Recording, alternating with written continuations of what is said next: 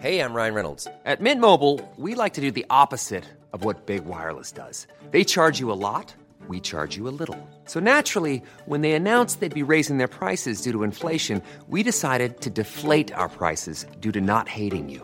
That's right. We're cutting the price of Mint Unlimited from $30 a month to just $15 a month. Give it a try at mintmobile.com slash switch. $45 upfront for three months plus taxes and fees. Promo rate for new customers for limited time. Unlimited more than 40 gigabytes per month. Slows. Full terms at mintmobile.com. I'm Sandra, and I'm just the professional your small business was looking for. But you didn't hire me because you didn't use LinkedIn jobs. LinkedIn has professionals you can't find anywhere else, including those who aren't actively looking for a new job but might be open to the perfect role, like me. In a given month, over 70% of LinkedIn users don't visit other leading job sites. So if you're not looking on LinkedIn, you'll miss out on great candidates like Sandra. Start hiring professionals like a professional. Post your free job on linkedin.com/people today. Hey there, are you ready to elevate your personal brand or company? Meet Viral Growth, your one stop shop for video content and audience building. Imagine growing your brand organically on social media without the hassle of editing videos for hours. With Viral Growth, it's a breeze. They handle the brainstorming, scripting, and editing while you simply just hit record. And don't worry about your niche, they cater to everyone, from business and marketing to health and wellness. Are you ready to make waves in the social media realm? Visit viralgrowth.io and use code ADWEEK, that's A D W E E K, all lowercase, and get 10% off your plan. you know, I think we caught an incredible time in the world while the NFT world was starting to take shape and while crypto was starting to become so much more of a mainstream conversation. I had been in this world, I understood it, and I said, well, the one thing I'm going to do is instead of trying to chase it all and keep up with it, I'm going to cover it. I'm going to be the one source that covers it all and threw ourselves in it. I think that really helped to start to define what we were building. To thrive in a rapidly evolving landscape, brands must move at an ever increasing pace. I'm Matt Britton, founder and CEO of Suzy. Join me and key industry leaders as we dive deep into the shifting consumer trends within their industry, why it matters now, and how you can keep up. Welcome to the speed of culture.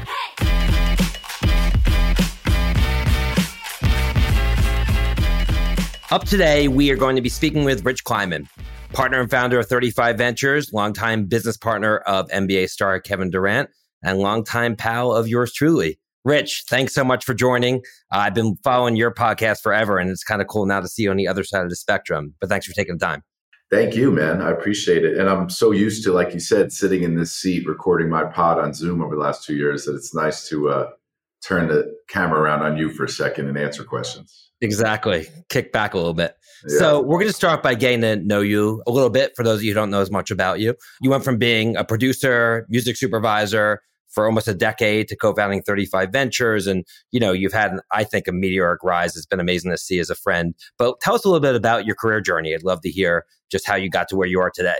Well, as a kid, I, I was instantly kind of obsessed with like the culture around sports and the music business and the film business. And it wasn't as much that I necessarily dreamt of being an athlete, which I did as a young kid. But as I got a bit older, I had enough knowledge of sports to know that I wasn't going to play professional sports. But in the same way, I didn't want to be uh, an artist or an actor, but the energy around all of those kind of um, fields were exciting to me. I remember Yeah. being at basketball games as a kid and beyond being obsessed with the game, I really always wanted to know like who the hell got those front row seats, you know, because it wasn't celebs when we were kids. It was all these like powerful media moguls. And it was always fascinating to think that like, holy shit, from your work, you can go get that seat and seeing like the interaction between everyone on the floor and all that energy was something that I really always like just craved. I loved it. And I did pretty well in school as a kid. I went to college. I didn't focus in college, as you know, since we went to BU together. But Yeah. I always had a very entrepreneurial spirit. Uh, it manifested in being a bookie in college, also, as you know. I think I still owe you some money, but hopefully yeah, that's you may, you may. But as soon as I left school prematurely,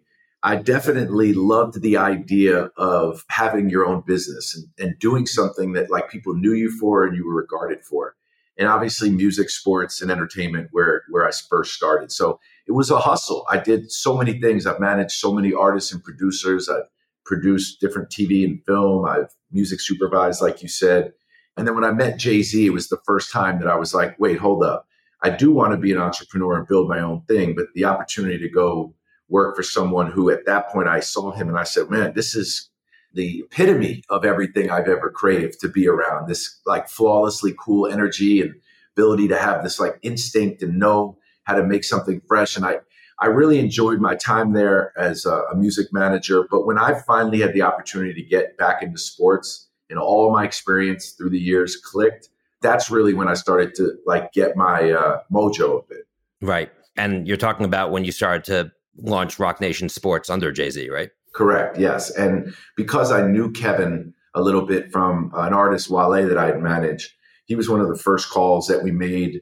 And obviously, like everything in life, it's timing. And we yep. caught him at a great point in his career, and we were just building our our agency. And he trusted in us and gave us an opportunity. And, and while I managed a handful of other athletes when I was there, I really realized at that point that you know not only was I ultimately going to want to have my own business, but I had now met this like friend and incredible iconic basketball player that was at the point in his life where, like a lot of other peers, Jay Z, LeBron, people that he had seen build these blueprints around what and now is called the creator economy, but then was incredible star at the center and all these different revenue streams. I caught Kevin and he met me both at times when we said, you know what, it's time to build something that's ours. Yeah. And it's been amazing to see. A couple questions just to rewind a little bit going through your journey. You talk about meeting Jay Z. I mean, not everybody gets to meet Jay Z. How do you meet somebody like Jay Z and what's the context behind that?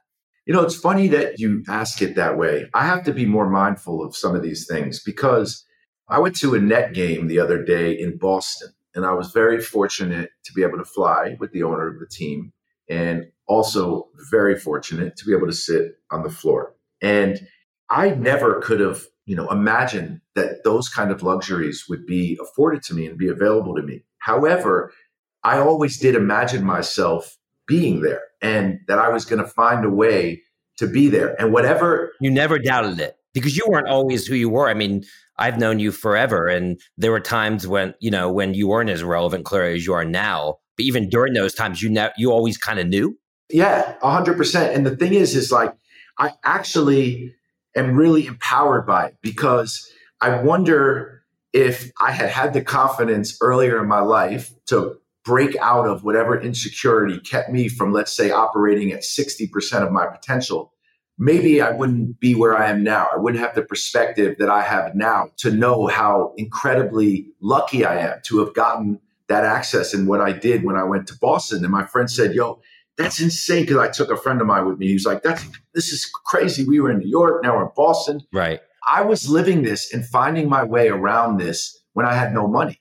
So the fact that I met Jay Z when I was 25 and I was managing DJs and managing producers, it wasn't that I was super successful or, like you said, relevant, but it was that like I was going to find myself in the middle of the action one way or the other. And I think of it as like I played a supporting actor role so much of my life when I was younger. And so that's why you saw me like that you're always at the clubs, you knew the DJs, you knew the promoters, you knew the people. You were at the center of it, but you weren't really driving it. You were just kind of there. Right. Exactly right. And I but the thing is is I knew that because yeah. if I didn't know that, I would still be at Roc Nation or I'd still be doing what I was doing.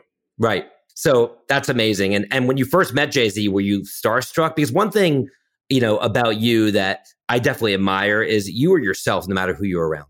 You're the same way around me as you are around a celebrity or an NBA star, or whatever it may be. And that's a trait that you really can't teach people. And did you always have that? And did you have that when you met Jay Z for the first time? Yeah. I mean, know, it's funny because I don't think about who I'm talking to, or I never thought about it in terms of like, I shouldn't be talking to this person, or I shouldn't be able to ask this person a question. I was nervous inside, but it manifests itself in that, like, I'm just going to be myself. I feel like it's the easiest person to be like, you know? So every time I'm nervous or anxious, I just kind of fall back on the fact that like, I know I can be engaging. And if I just act like myself, it'll work. And to be honest, it didn't work all the time when I was younger. And that is the truth because I think that what a lot of people may gravitate towards when we're younger are different skill sets or different things that while I had them, it wasn't what I emphasized. It wasn't what I wasn't going to be. And I partied, I went out, but I wasn't necessarily going to be, you know, seven nights a week or I'm flying all over the world. I got married early. So there was a lot of pacing myself. I wanted to start a family early. And a lot of times growing as an unconventional entrepreneur, I had to say, all right, I'm going to go for the long run here. I'm, I'm going on the marathon because I can't sprint. A, I don't know if it's working. I'm not necessarily getting out the gate as fast as I wanted, but I know I can win this race. But I also want to start a family. So how long can everyone else stay in it? And I think that has a lot to do with what you see now is that you know, the one thing is I have been doing this since I was 20 years old. I'm 45. Yeah. An overnight success decades in the making, right? That's how yeah. it is. I, I was thinking both of us as parents, you know, it's something that we definitely need to teach our kids and young people is that just in this world of, of everybody's on Instagram, everyone wants to be rich, famous. Part of that may be them leaning into the short term personality traits that may be getting them ahead short term, but not staying true to who they are. Yeah. And ultimately, I think you're an example of how it can pay off as long as you stick to who you really are over time. Totally. I yeah. completely. So we're going to get into 35 Ventures and the boardroom and all that stuff, but we're going to go to a next segment of the podcast, which we call Culture Watch. So get the stopwatch ready. I ask you four questions that delve deeper to understand what brands, technologies, and trends are driving growth in your perspective. You have 30 seconds to answer each, and then we'll dive deeper in each of them. So the first question is What's the most important business decision you had to make quickly? March of 2020, when everyone else had to make quick decisions, I realized that even though my business was important to me, that ultimately if I flipped the switch the next day, it could have all went away, that nobody was relying on it, and that it was at the end of the day, me managing Kevin Durant. What I really wanted was an enterprise. And at that point, I said, well, you know what? I could flip the switch, but instead I'm doubling down and I'm going to lock in right now and I'm going to build what exactly what I want this thing to be. And, you know, at that point, I think I made the decision to, you know, take advantage of something, no matter what the circumstances in the world were that I've always wanted to do and not be scared by, you know, the landscape of what we were living in. And, you know, that to me was like a real inflection point. And I remember being with you in Southampton the summer prior. We're having yeah. breakfast. You were telling me about your vision for it. And, you know, you were still kind of piecing it together. And, you know, you had to double down then. And now obviously it's paying off. Next question is what do you think the fastest growing industry is going to be in the next few years? The creator economy. And I think obviously it'll evolve and iterate, but ultimately yeah. the creator economy. What about the fast growing product or product segment? Fastest growing product or product segment. I mean, ultimately, I think, you know, it's a very popular answer, but I still would have to say NFTs and in just understanding how they'll fit both complementary to you know what we already know and the products that we already have come to understand, but how it's going to be in itself an entire economy. Yeah, and I mean it's popular to you and probably your world, but so many people are still trying to understand it. So eager to dig deeper there. And then lastly, what do you see as the fastest growing consumer trend this year moving into next year? I think playing off of NFTs is that we have originally thought of NFTs as these kind of like worlds within the metaverse that don't make sense and have complete arbitrage. But I do think what you'll start to see now, and it'll make a lot more sense for people, are brands that we do know and brands that we have become accustomed to using their kind of long-standing trust with the consumer, what they have in the physical, and introducing NFTs and introducing the metaverse as a complement to what their brand is existing. And I think that'll then start to clear it up for a lot of consumers. Many of us have those stubborn pounds that seem impossible to lose, no matter how good we eat or how hard we work out. My solution is PlushCare. PlushCare is a leading telehealth provider with doctors who are there for you day and night to partner with you in your weight loss journey. They can prescribe FDA-approved weight loss medications like Wegovy and Zepbound for those who qualify. Plus, they accept most insurance plans. To get started, visit plushcare.com slash weight loss. That's plushcare.com slash weight loss. Wow. Nice. Yeah. What you're hearing are the sounds of people everywhere putting on Bombas socks, underwear, and t-shirts made from absurdly soft materials that feel like plush clouds. Yeah, that plush. And the best part, for every item you purchase, Bombas donates another to someone facing homelessness. Bombas. Big comfort for everyone. Go to bombas.com slash ACAST and use code ACAST for 20% off your first purchase. That's bombas.com slash ACAST. Code ACAST. Hey there, podcast fam. Are you ready to break free from the social media rut? Hold on to your hatch because we've got just the thing for you. Meet Viral Growth, your one stop shop for leveling up your online presence. Whether you're a personal brand or a company, they've got the tools and know how to take you to the next level. With Viral Growth, forget about those endless hours of video editing. They handle everything from brainstorming to polishing your content so you can just focus on being awesome. And guess what? We're hooking you up with a sweet deal. Use code ADWEEK for 10% off when you sign up. Ready to take your social media game to the next level? Head on over to viralgrowth.io and let's turn those digital dreams into a reality. Okay, so let's double click on all these things. I definitely see some common themes. So here we are, it's March 2020, and you were saying, so you had your core business, so to speak. Well, why don't you just lay out what the business pie chart is of Rich Kleiman? What are the things that you focus on? Because you mentioned a few things. So it'd be great to give the audience an idea of the different places where you have your hands. Yeah, so 35V is the parent company. We renamed it as not to confuse Ventures, which is also a vertical of the business. So 35V is the parent company that Kevin and I own. That's your umbrella. That's our umbrella. We have a venture fund of investments that have been invested by Kevin as well as the company, and they all live on the balance sheet of Parent Co. Like an, including Suzy, I might add including Suzy, one of yes. our favorites. we also have a platform in the middle of it because what I realized as we started investing and we started becoming what we wanted to be referred as as a strategic investor, I wanted to prove value. I didn't want to just call myself a strategic investor. So I offered up our extensive network. I helped with positioning and promotion and marketing. But the storytelling I could not do without my own voice, my own platform. So I looked at the landscape. Digital media was as saturated as it got.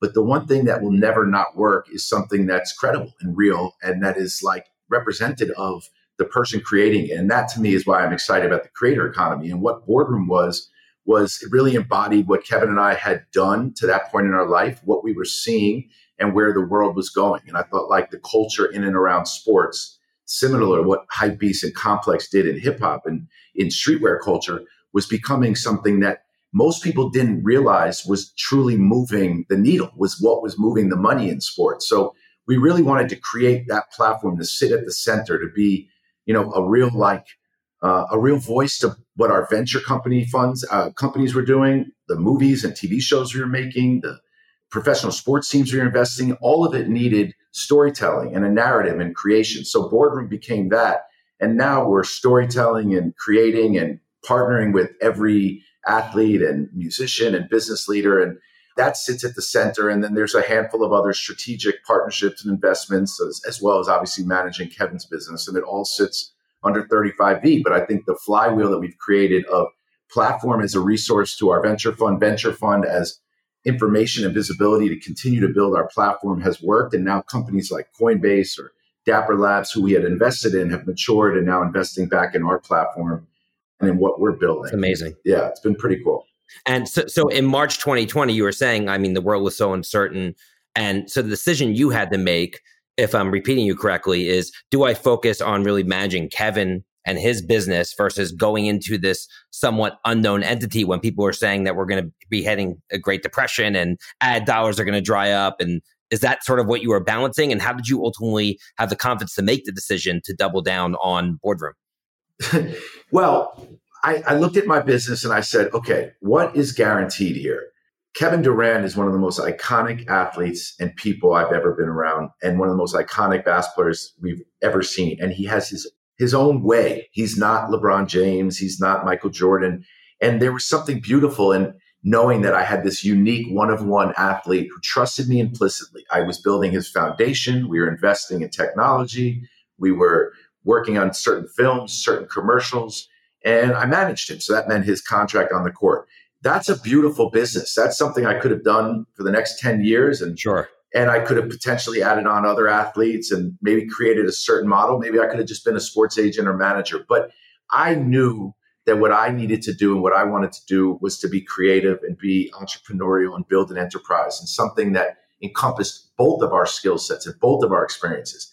But you can't get delusioned into thinking that an Instagram page or you know a repost here and there makes something real. So at that very point, I had to look hard at like what are we? And what I meant by turning off the lights is you have to say to yourself, is there real value in what we're building here?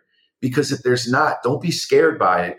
But now let's build mm-hmm. this real value and Let's figure out what it is that we we've started here and what it is we want it to be. But at that point, I could have said, you know what? The safe thing is let me not increase payroll. Let me not hire more and more people. Let me not invest in content. Let me not roll the dice on covering NFTs and collectibles. And let me just cut my overhead, streamline my life. Yeah, play more defense and offense, basically. And be a manager and agent. Yeah. Problem is, is the best part of my relationship with Kevin is he doesn't love to do brand deals. So it, it really showed me that the only way we were going to build enterprise value was to build enterprise value. Right. So at that time, I said, all right, you know what? We're going for it. And, you know, by going for it, there was weeks and weeks and months where it just means we're going for it. No one else really cares. And that part during the pandemic would have been really demoralizing, especially when I knew I had a safe bet here.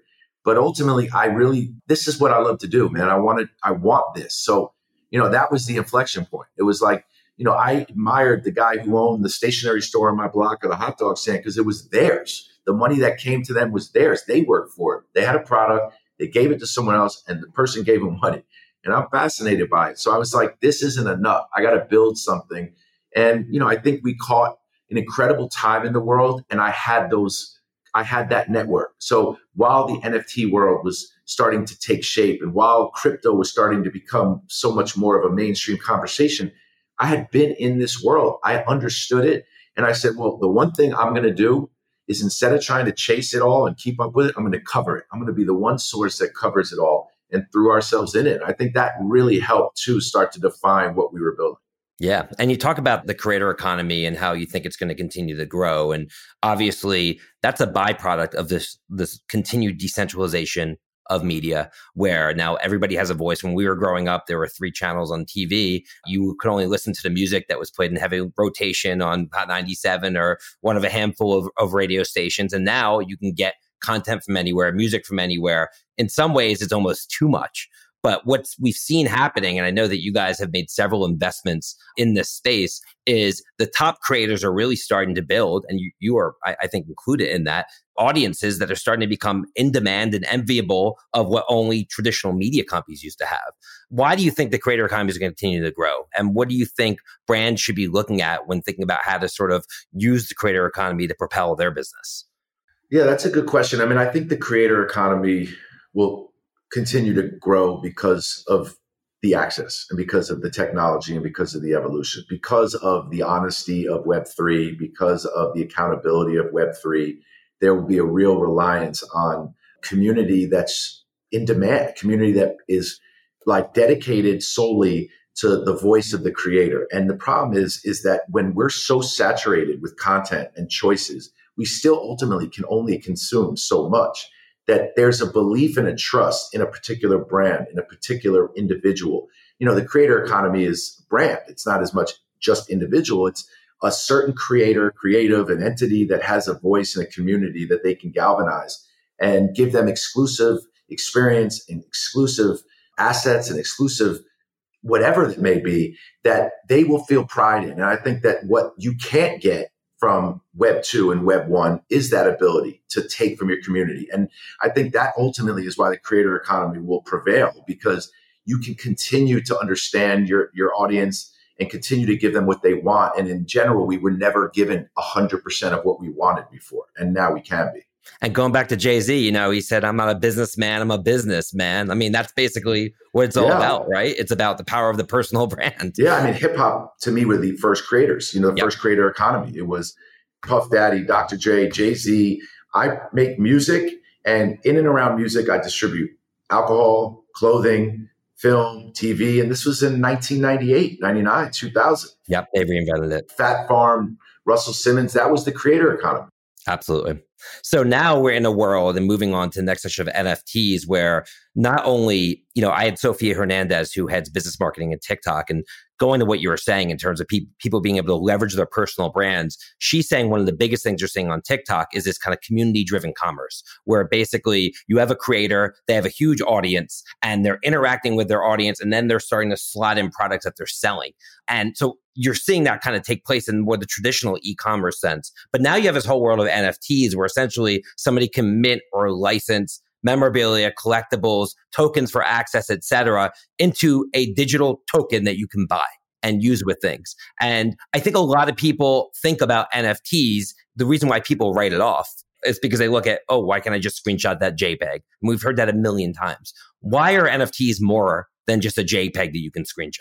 Yeah, I mean, I think like I confuse people sometimes when I answer it this way, but if you really tried to unravel the things that we've come to accept in the physical, your mind could go crazy. Like, why? Why? I went to the Basquiat exhibit yesterday and it was mind blowing. It was incredible. But when you walk around with your eight year old and your eight year old says to you, I could draw that, right?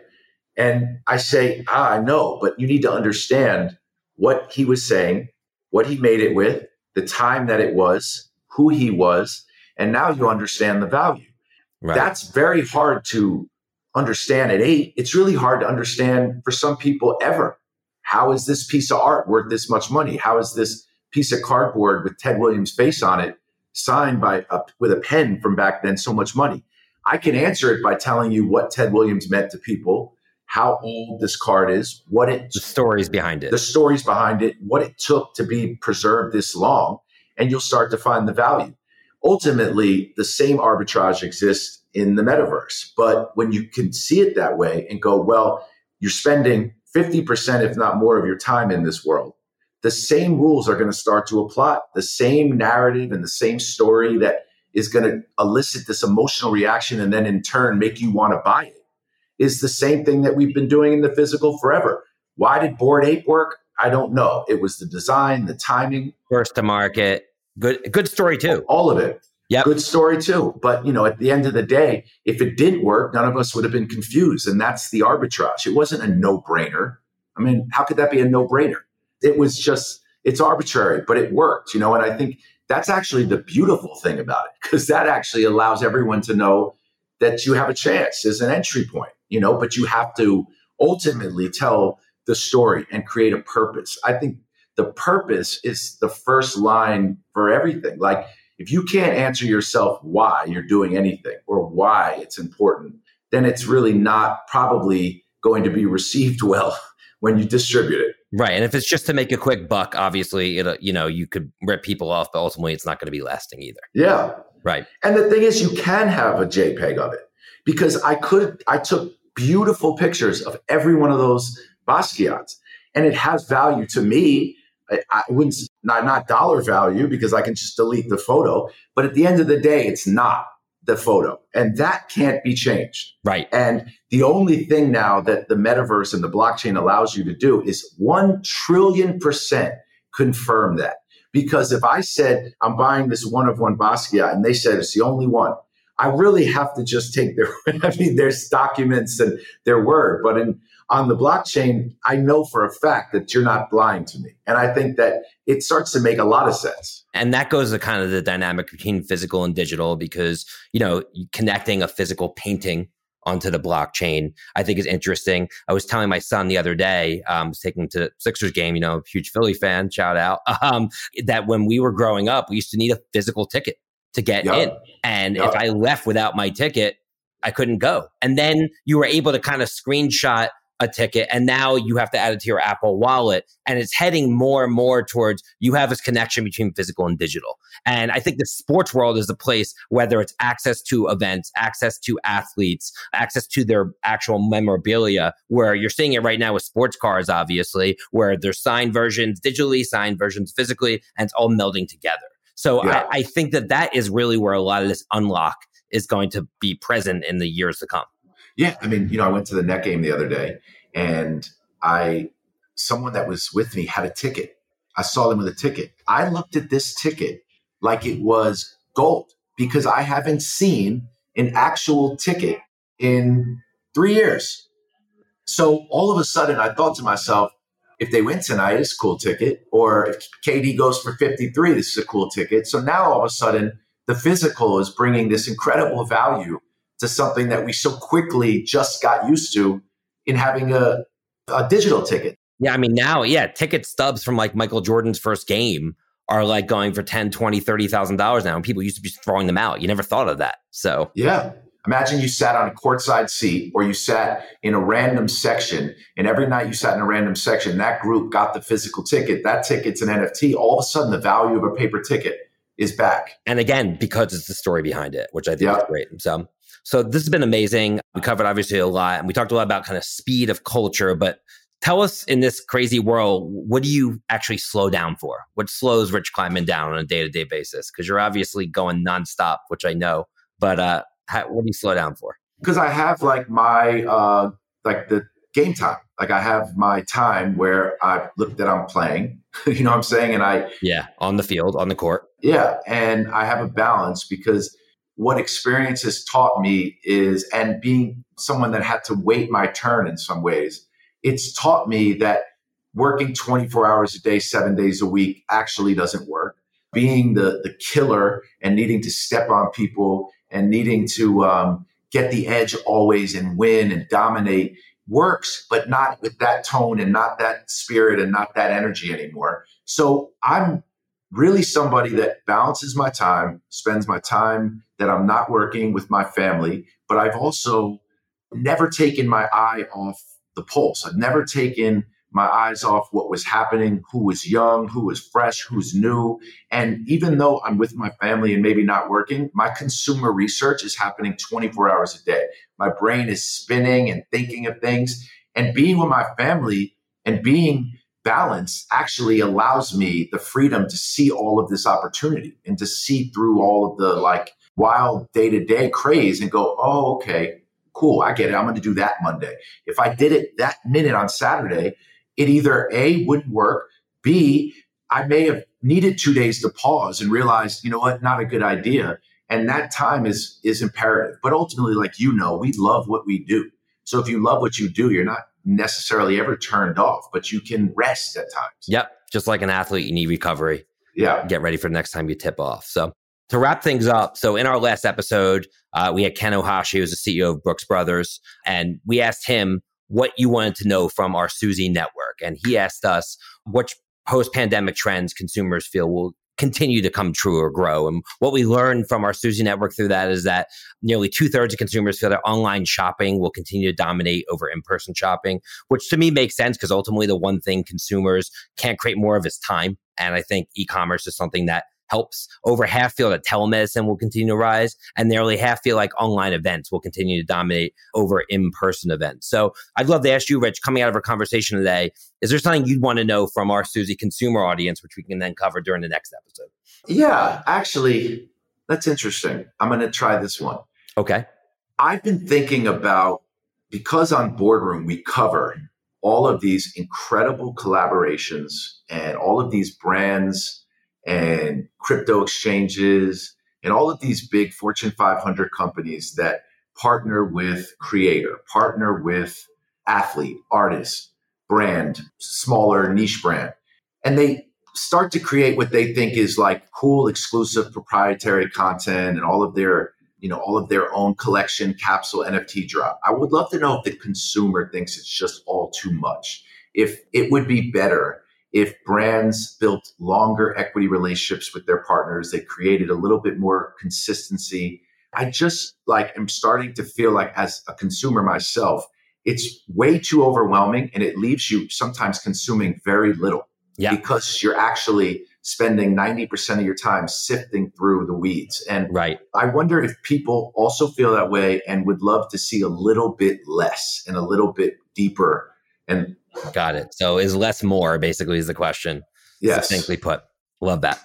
Awesome. Well, we will definitely be asking that during our next episode, sharing the results. So, Rich, I just want to thank you for a couple things. First, I want to thank you for your belief in me and the team at Suzy. Of course. When I came to you, we were literally just launching, you know, your name meant and still means so much in the industry. And, you know, you deciding to invest in us gave us, and Kevin as well, gave us such sort of like validity as we went to the markets. Just want to thank you for that as we continue to grow. And I know it's been a great investment for you guys. And just want to uh, say, you know, congrats on all your success and, and continued success in the future. And I'm, I can't wait to see what we can both accomplish together. So thanks so much, Rich. Thanks so much, team at Suzy. And on behalf of myself and the team at Adweek as well, want to thank you for joining. Until next time, we'll see you soon on the Speed of Culture podcast. Thank you so much, man. I appreciate it, Matt.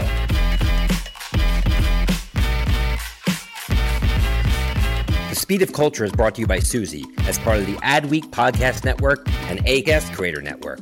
You can listen and subscribe to all Adweek's podcasts by visiting adweek.com slash podcasts. To find out more about Suzy, head to Suzy.com. And make sure to search for The Speed of Culture in Apple Podcasts, Spotify, and Google Podcasts, or anywhere else podcasts are found. Click follow so you don't miss out on any future episodes. On behalf of the team here at Suzy, thanks for listening.